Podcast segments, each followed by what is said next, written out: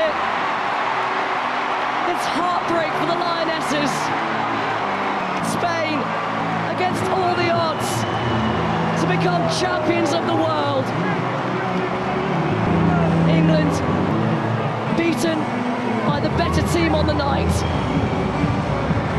The Lionesses will roar again. Spain, world champions.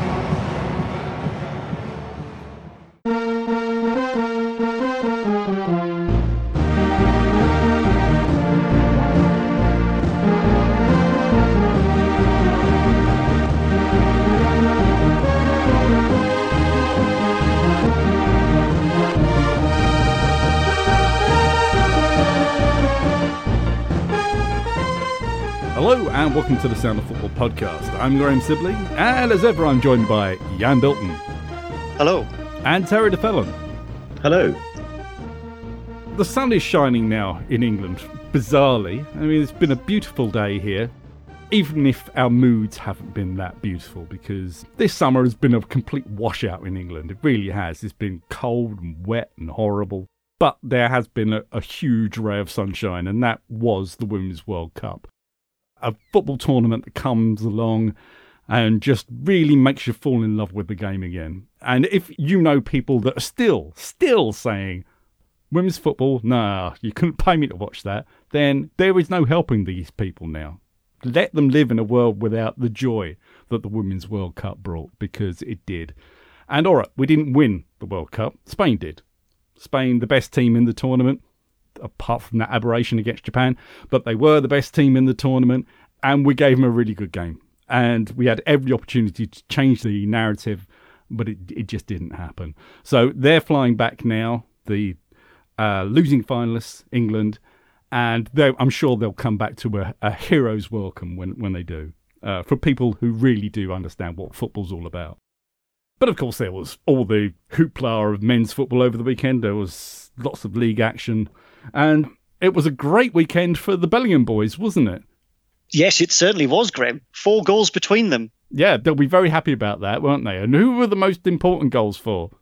Oh, well, definitely for Sunderland. Definitely. Well, I mean, from a selfish point of view, Sunderland are we've brought in strikers. We don't really have a first-choice striker, though Semedo did come on and did all right. But they played Joe Bellingham a little higher up on Saturday. You know, I said last week we shouldn't be putting too much of our faith in a 17-year-old, but, I mean, he looked like he'd been doing it for years.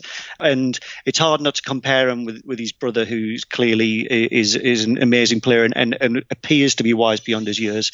But certainly even Tommy Mowbray was saying that when he said, when you give him instruction, you know, he asks lots of pertinent questions. He wants to understand what you want him to do. And that just really showed in the game. He was outstanding, as were the goals for his brother as well. So Madrid off to a good start, and Sunderland's season kind of back on track. Terry, this is all sounding really familiar, isn't it? 17-year-old Bellingham gets chucked into the side and all of a sudden he's like performing miracles. Yeah, I mean, I have not seen Job's performance, unfortunately. But what Jan was saying about how Job behaves and how he asks questions does sort of like resonate with the experience with Jude, who was there to learn. Interesting little side note to that is that there's been a story that's been leaked in the last few days in Dortmund about how Jude was not universally popular amongst all of the players at the Dortmund squad. Emre Can, who's now the captain of Dortmund, apparently had some disagreements with him. And I do often remember seeing Bellingham play and showing a real lack of patience with some of his teammates, players who are some years his senior. And I looked at that and thought, that is definitely a player showing his inexperience there. But I don't think that's really, you know, you have to acknowledge at 19 years old, you don't know it all. You're having an amazing career, but you don't know it all. And you might want to wind your net back in. Anyway, it doesn't appear to have had any lasting effect. And a lot of it, I think, is just muckraking and troublemaking from Bilt. But it is something to think about. But yeah, astonishing goals in his first 2 starts. Apparently only Cristiano Ronaldo has done such a thing for Real Madrid. Mm-hmm. And putting the performances in as well. I mean, I'm not remotely surprised at all. He seems to be the most prepared young man that there's ever been. And clearly there's a culture within that family where they are very, very anxious to learn and sufficiently, I think, humble-ish, and understand that it's more than just about being a good footballer. It's about being good people, about being willing to learn and being willing to listen. And, you know, it's extremely encouraging. And I think to England, both men and women have grounds for optimism for the future with guys like Bellingham. What's interesting as well, when I was watching the Sunderland game back, or the highlights back, was that Bellingham doesn't have his surname on his shirt. He just has Job written on there, which I thought was quite telling, that he wants to be his own man. So again, it highlights wisdom beyond his years as well. So yeah, good for him. Bit of the Jordy Cruyff thing going on there, do you think? Mm-hmm. Yeah. Terry, Germany, they started playing, didn't they? Those lazy Germans, they finally started to start playing some league football. Harry Kane, we talked a lot about him last week. 4 minutes into his debut, he registers an assist, doesn't he? And then gets a goal. Yeah, beautiful layoff for Leroy Sané to score and put the game beyond Werder Bremen. I mean, Werder played pretty well in this game and did enough to make it a bit of a contest, although I don't think anyone was under any illusions as to how it was going to end. And yeah, he scored the second goal, the crucial goal, the decisive goal, if you like. A bit of a deflection, but a nice finish. And he looked pleased as punch. And yeah, I mean, it's all seems so far to be working out very nicely for Harry Kane's Bayern Munich. Well, as we're going around looking about all the action, about what happened at the weekend, I think we should talk about one of the key games this weekend, which was West Ham-Chelsea. Wasn't in the box set. But maybe it should have been, because it was very entertaining, wasn't it, Jan?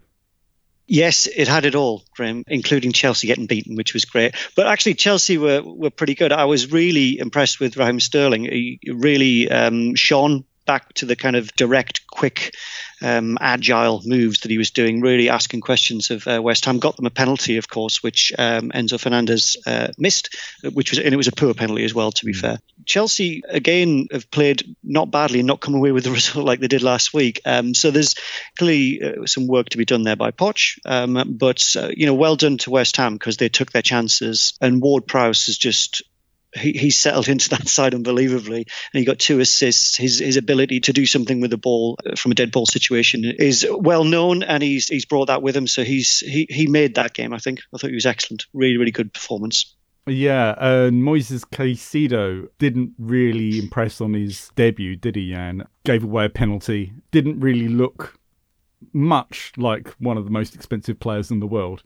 No, but, you know, there was a lot of back and forth over that transfer. As you know, he's thrust into a very, very big game, a big London derby. So, you know, you forgive the lad for having a bit of nerves. That stadium's a difficult place to go to. And there's a lot of pressure on his shoulders, given the amount of money that he's gone for and the amount of press attention he's received as well. So, you know, you don't become a bad player overnight. So it's just a bad start. He'll be fine. Terry, is this just early season wobbles, or is the bin fire at Chelsea raging on? Well, they've had so many new players coming in over the last 12 months, haven't they, that it's dizzying, and it must be very, very difficult to know what team to field. So I have a slither of sympathy for Chelsea. Not much. It's difficult. They are a difficult club to feel sorry for. It's got to be said, even if you're particularly well disposed towards them. And I'm not. I mean, I would like to think that Pochettino is still very much a top-class coach, and I would imagine he'll be given the time to be able to work things out. I thought Caicedo was not unlucky, but yeah, these are, as Jan points out, difficult circumstances to come into. Quick word about West Ham, if I may. I thought they've spent the Rice money very well. Well, obviously, Ward-Prowse, extremely astute signing. Well, we might argue that too obvious, but I mean, you know, nevertheless, a very, very good business. Also, the fella from Ajax, Alvarez, Dortmund badly wanted that guy, but couldn't meet the asking price that Ajax had. And in Holland, I think he's kind of regarded as being one of the best midfielders in the Netherlands, and was very highly rated. And I think West Ham have done pretty well to get him. Obviously, he's got to make the transition. But if he makes that transition, then I think that's a very, very good signing for West Ham, potentially. And I think that they set fair possibly for a much less stressful season than they had last time. Yeah, well, the European campaign will kick off soon enough as well. So they're, well, you can't really call it a defence, can you? Because they go up a level into the Europa League. But they're obviously going to be eager to do well in that competition as well. We've got three teams in the Europa League this year. How do you think they'll get on at that next level up? Well, I mean, they're a Premier League side, and all Premier League sides are strong, and they've got a good roster, a good strong. I mean, you'd have to be a little bit more familiar with the layout of the Europa League as things are at the moment, but you would expect any Premier League side to be able to make it through to the second round of that competition and still be playing in the winter. I don't see any reason why West Ham shouldn't have ambitions to do well in the Europa League and go deep as possible. Assuming that they don't have a terrible domestic season and it becomes a distraction.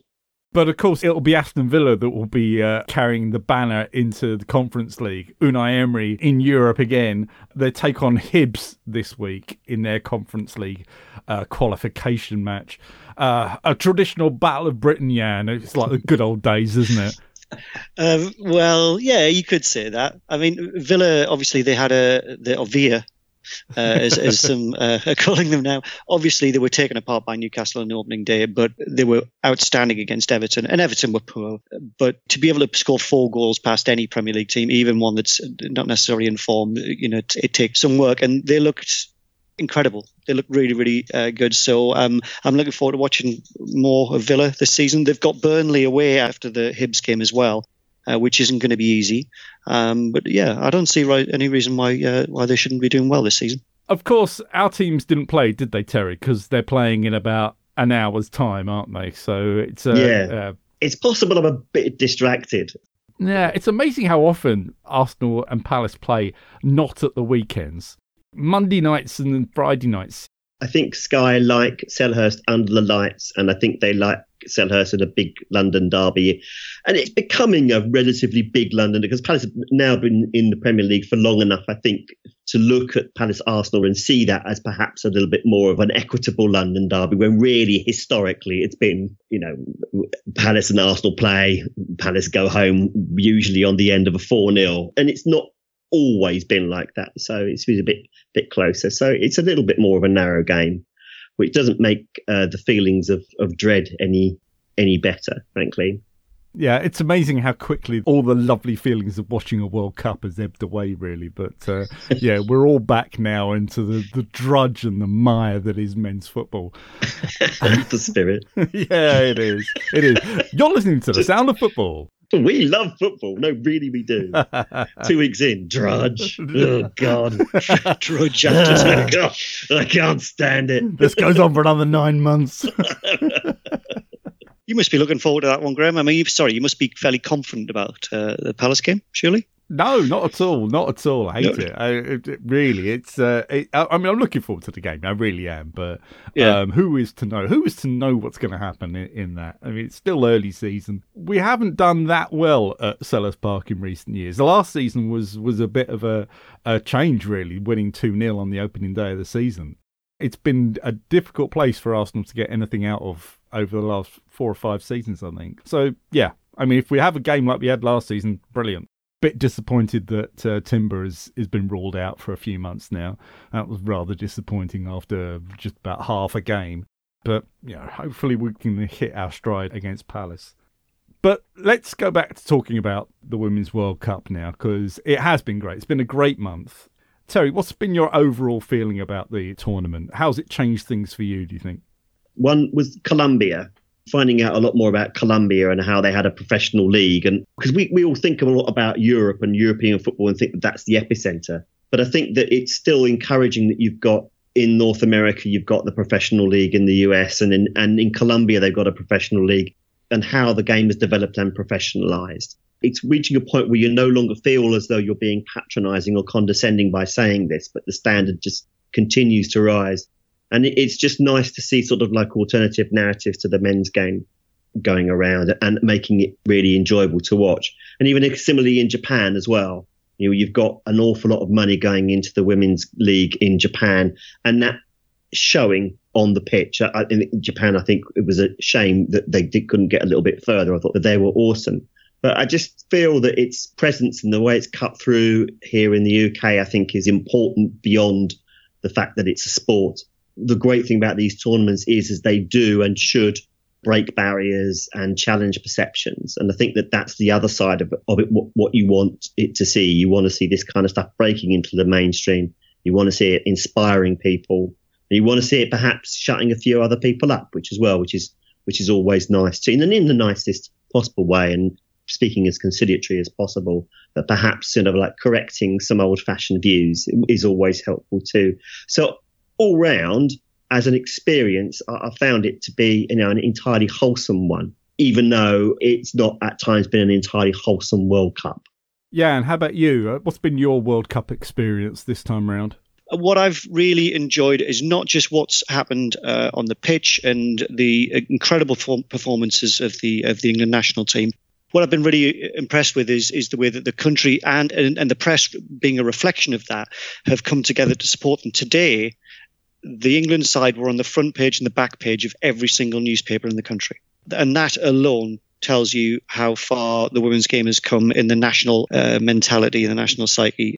I know women's football didn't just start a couple of years ago when we won the Euros, and I want to say that these guys are pioneers, but obviously they're clearly not, because the women's football has been going on for a while. But certainly they've taken it to the next level, and obviously massively disappointed for the team that they didn't manage to bring it home. But they are national heroes. Yeah, immensely proud of them. They were outstanding. It should and rightly puts women's football on the map in this country, at the very least, and hopefully we'll see more of it on the telly. Yeah, well, we will be seeing more of it on the telly. We won't be seeing the Championship on the telly this weekend, which is a bit of a shame. But that's because I don't think they've got a TV deal now.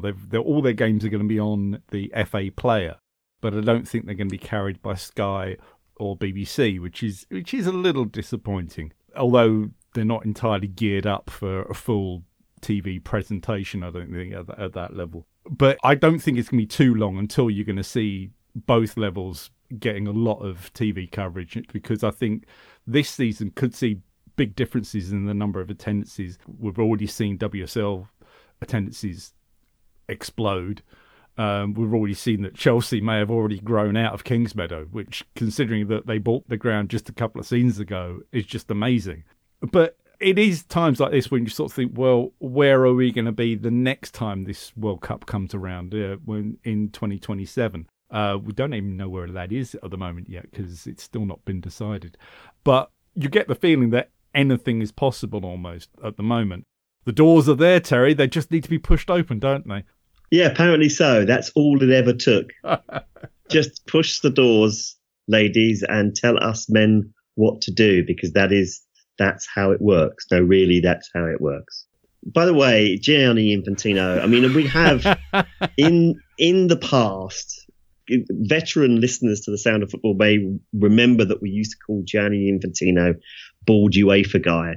Because he was the guy we knew him only as the guy who hosted the UEFA draws, and we called him that, and it was an affectionate term. This was before he was General Secretary of FIFA and all of that stuff. But really, I have to say, if there was any vestige of affection for bald FIFA guy, it's really gone now. It's not shocking, actually. It's just depressing, I think, to just like sit there and listen to that. And just wonder to yourself, does this man really, does he not know what he's saying, or did he know exactly what he's saying? He's just being a dick. I don't know. But that's part of the aspects around the Women's World Cup. And it's usually men who have come around and sort of like stunk the place out a little bit. And Gianni Infantino is one of them. Is it worth going through what he did say, Terry? Because I, for one, have not heard it. Well, yeah. OK. So, he made this speech about 3 or 4 days ago. The gist of what he was saying was that there are tremendous opportunities out there for women in sport. And I suspect he was probably saying women in general, to push the boundaries in society. And he used the term push to open the doors. Acknowledging that the doors were closed to women. So, but just to open. So not necessarily let's open the doors for you. No, you push them. I think probably one of the critical things that he said was that women should pick their own fights. And I mean, if you've ever worked in a corporate environment and ever had a conversation either with somebody in an HR department or maybe a long-standing colleague who maybe doesn't feel as though what you're saying or what you're doing is entirely helpful, will use that term, pick your own fights. And I would suggest to you that it's something that women hear an awful lot of, particularly in business. And I would suggest to you that, you know, this is not my experience, but I would suggest it's massively a women's experience, is that when they hear pick your own fights, really they're telling you something different, and they're probably just actually telling you to shut up. English is not Gianni Infantino's first language, but, you know, he does have professional speechwriters who know the nuances of these language and what it means. So it was pretty poor show from his part and unhelpful at a moment when really what we need to be doing is, you know, as Graham has alluded to in his question, looking forward to the future and perhaps putting forward a positive program of change, rather than just sort of like saying, well, look, you know, leave it to you women to decide what it is you want, and then you let us know. Okay. I think he does know exactly what he says every time he opens his mouth and says something stupid. He is saying what the majority of FIFA wants him to say. And these are areas of the world that may not have such an open-minded view of women or any other group that has been oppressed or is oppressed. So, yeah, Gianni Infantino for you, isn't it, really? I don't think there's more needs to be said. We know exactly where he's going to be. He's probably still going to be here in 4 years' time. But let's go for a bit of blue sky thinking and try to imagine what women's football's going to be like in a few years' time. Now, at Christmas, one of the doors on our advent calendar I put in there was that this year, may we see the first €1 million transfer in women's football. That's not happened yet, but you get the feeling that given what's happening in women's football at the moment, the interest it's developing, the number of advertisers who want to get involved in the game and want to promote women footballers with their products, you feel it can't be that far away, and that we are looking at an explosion in the amount of money that is in women's football, especially with TV deals. Jan, do you get a sense that there is more commercially now building up around women's football? Yeah, completely. I mean, and we've talked a lot in the past about the capacity or the size of the market for football in this country. It, you know, no matter how much is put into there, you know, the huge space that the Premier League, for example, takes up, doesn't seem to fill the whole market. You know, it just seems like it's expanding. So there's lots of space for women's football to come into that marketplace and for it to have a higher profile from the domestic leagues, I mean to say. So I think there's plenty to come from that. But certainly the players in the England side, there are going to be advertisers clamouring to get their faces on the front of their products, definitely. And rightly so. They should do well out of that. Why wouldn't they? But that's just going to take the profile even higher, and I think that will stoke the appetite even more. My daughter sat and watched the World Cup final. She's not a massive football fan, but what it did tell her was that you can achieve great things. You don't have to be told that you can't be just because, you know, the world is dominated by men.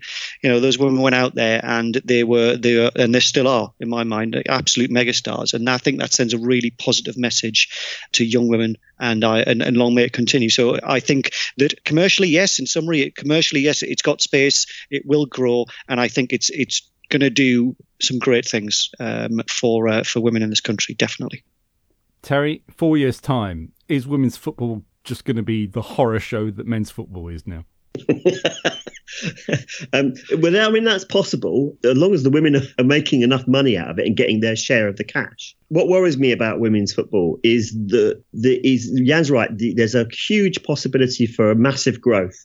But the thing that worries me is that the club owners and the federations will look at the development of the men's game, particularly in terms of how much money the male players currently earn and have earned down the years, and will, in their mind, learn some lessons about maybe trying to see if they can keep that as an imbalance, and maybe learn from their experiences of the men's game in order to not enrich the women players, but actually to keep their wages relatively low.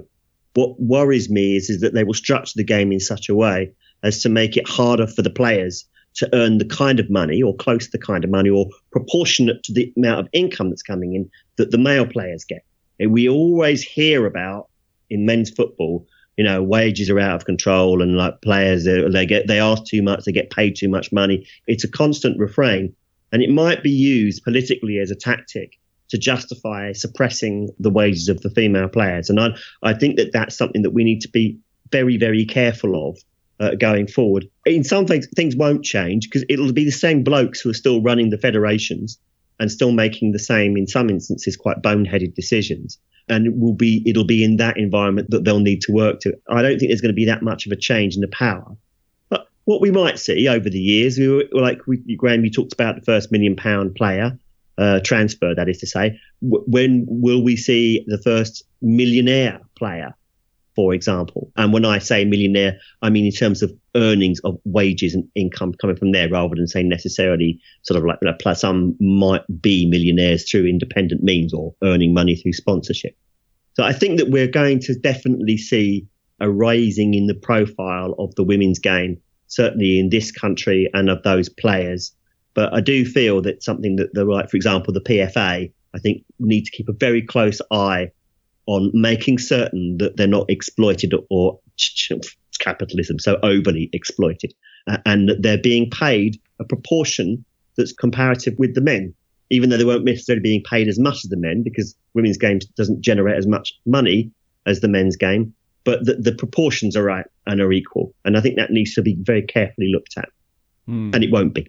No. We're already seeing this season DAZN have the Women's Champions League. And although last season they did show it for free on their YouTube channel, there's no guarantee that they're going to continue to do that. So we could start see women's football hiding behind paywalls. And Jan, that's not going to be very helpful, is it? I mean, should it still be free to air for the moment? And if it is still free to air, how are they going to really push those revenue streams that come from subscription football?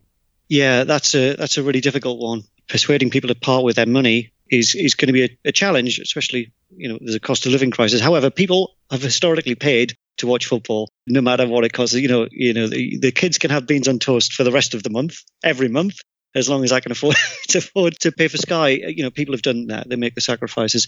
But that's going to make it more difficult. But at the same time, how can you drive forward the popularity of the sport without taking the dollar? Then it's going to lead to, you know, there'll be more coaches going into the women's team and won't necessarily see it as a less prestigious. I don't know. That may not exist amongst coaches, but it'll certainly allow people to move around like that, and maybe even allow the female coaches to move into the men's game. I don't know, but there's another podcast subject for us for the future. You know, it's going to be a difficult one, but there has to be a strategy. And I would imagine that there'll be people within the Women's Super League, certainly I would hope within the FA, but you never know what those crazy guys are doing.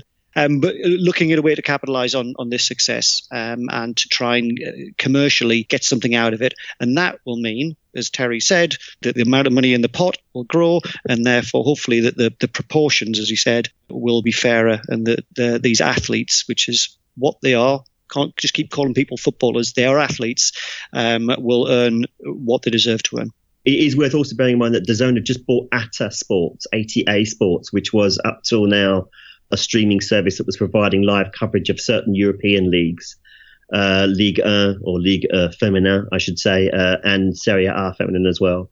They've now bought that service, so I don't know whether or not that means that that's going to end up behind a paywall, or whether or not DAZN will be using that as a sort of free-to-air or free strategy for that. I think that there's a broader problem with pay TV that goes beyond sport. If you're the kind of person who reads the news about streaming television, which is not, you know, it's a bit of a dry subject, but, you know, Disney are about to put their prices up. Netflix are always struggling about their prices. Paramount Plus are going to put their prices up quite soon. Wall Street is yelling at these streaming firms to start putting their prices up. And sport has got to compete in what could actually be quite a low or reduced dollar spend on streaming services. And I think that makes it an absolutely really difficult time for women's sport to be entering into that market, to be perfectly honest with you. I think that women's sport, frankly, as a strategy, should be looking to make their product as free as possible, and getting the sponsors and getting the platforms to pay for it and not the consumers. It might not make as much money in the short term, but I've got to tell you, the value of these rights by comparison to the men's game is tiny. They pay next to nothing for this stuff. And then they're charging their customers £12, £15, £20 a month.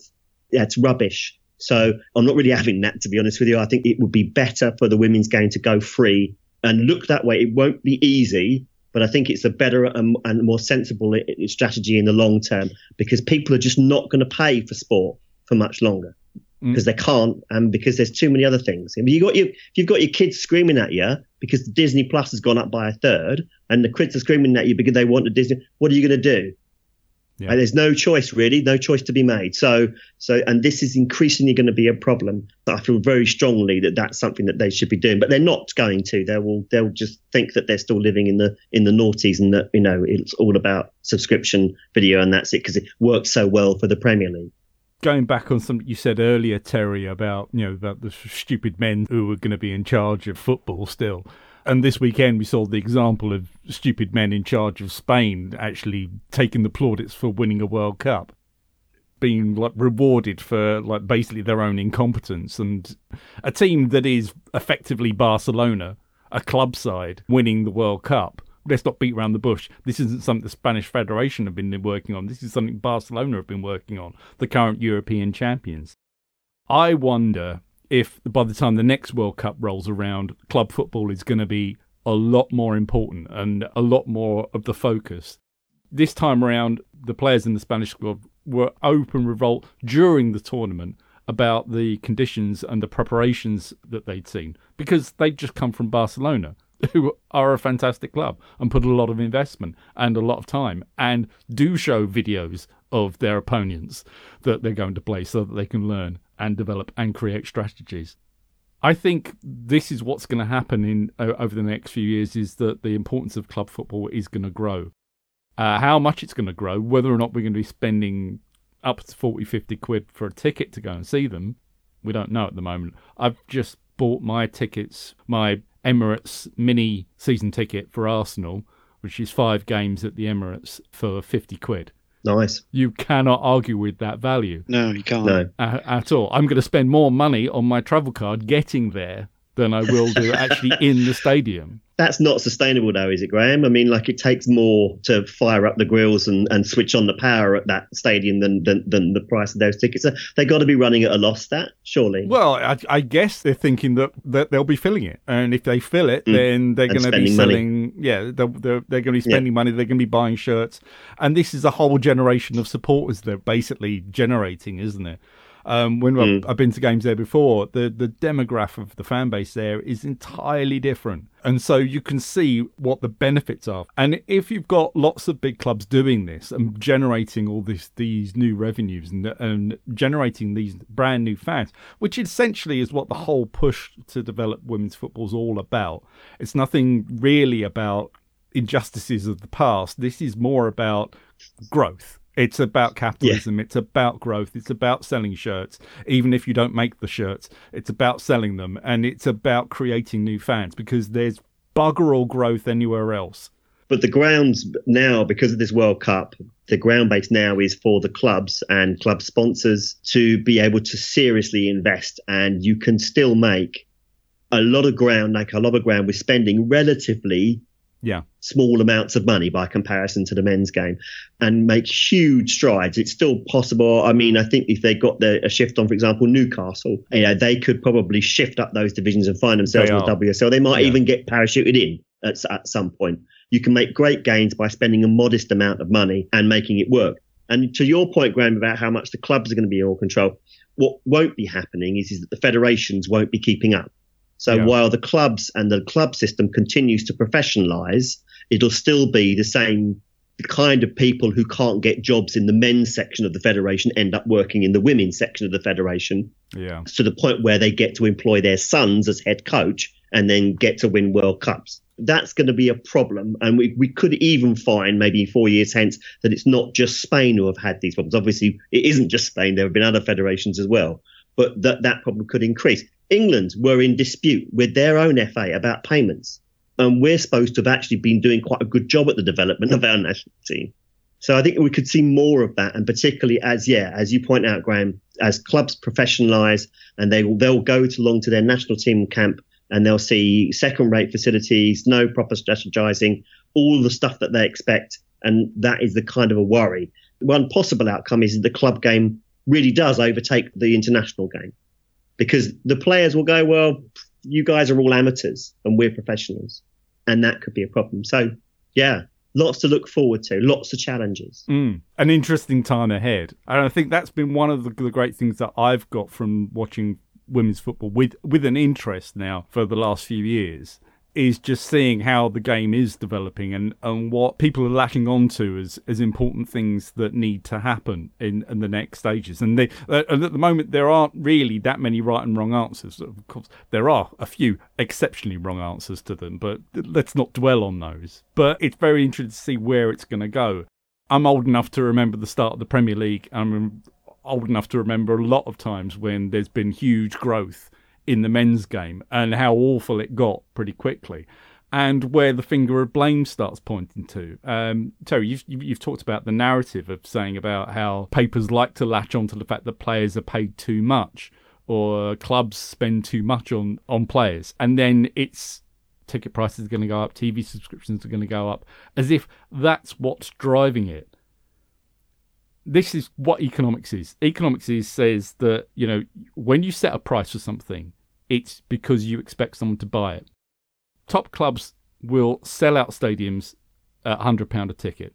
And it's not because they need to do that to pay the players. They will charge that because that's what they can. They charge 80 quid for a shirt because that's what they can sell it at.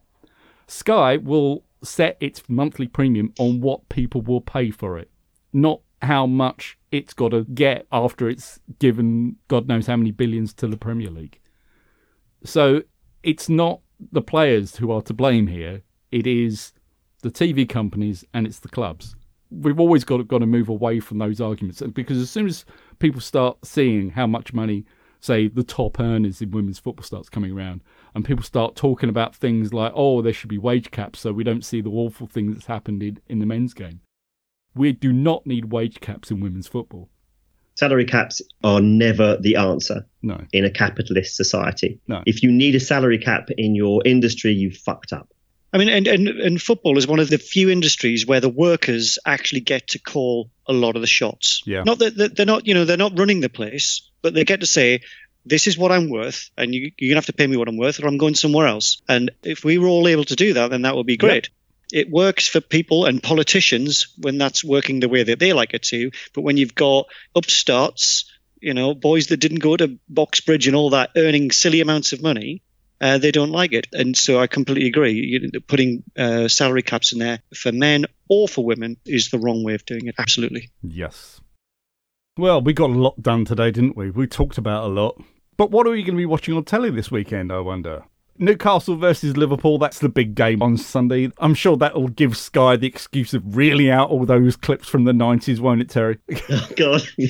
I'm thinking about Keegan. Oh. I always like the golden Keegan. Just Keegan, Newcastle, 4-3. Yeah, thanks very much for prompting me. That's half of my preview written already. And you're Bournemouth, Tottenham. Jan, you leapt at the chance of taking Bournemouth Tottenham. Are you looking forward to writing that preview? I am. As well as that, I didn't want Jan does the Newcastle game to become a regular column. I didn't want to, I thought I need to step away. I need to step away from the dirty mags and talk about something else. Bournemouth. It's starting to tickle my. They're in my. They're living in my head. They're living in my head. Rent free. I need to get away with it. I spent a weekend with a very good friend of mine who's a Newcastle fan as well, and he camped out in my head the whole time as well over Newcastle. So there you go. That's why I leapt at it, Graham. I wasn't leaping towards Bournemouth Spurs. I was leaping away from Newcastle. Why wouldn't you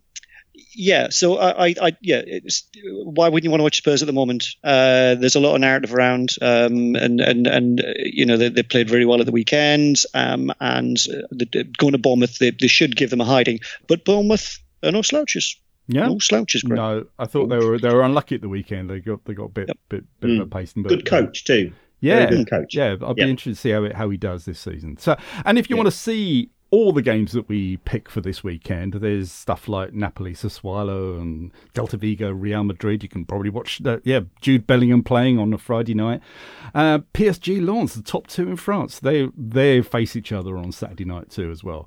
And if you want to see what we think about those games, then get along to sofpodcast.com, click on the link for the weekend box set and subscribe, and you will receive our preview of the 7 games that we think you should be watching from Friday to Sunday in your inbox Friday lunchtime. But that is all we have time for this week. So from me, Graham Sibley, from Jan Bilton, and from Terry DeFellon, it's goodbye. Goodbye. Goodbye.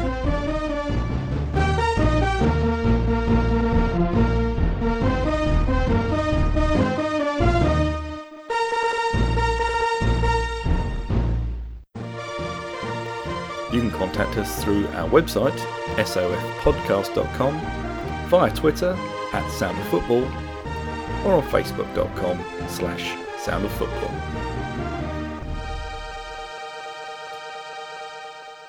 Stepping away from the dirty mags and also not writing about Newcastle. Stepping away from the That's two things to give up. You shouldn't give up two things at the same time. First thing I did when I gave up smoking was I went into the pub, because I thought, I'm not giving up two things at the same time, man. Yes, you're true. The dirty mags.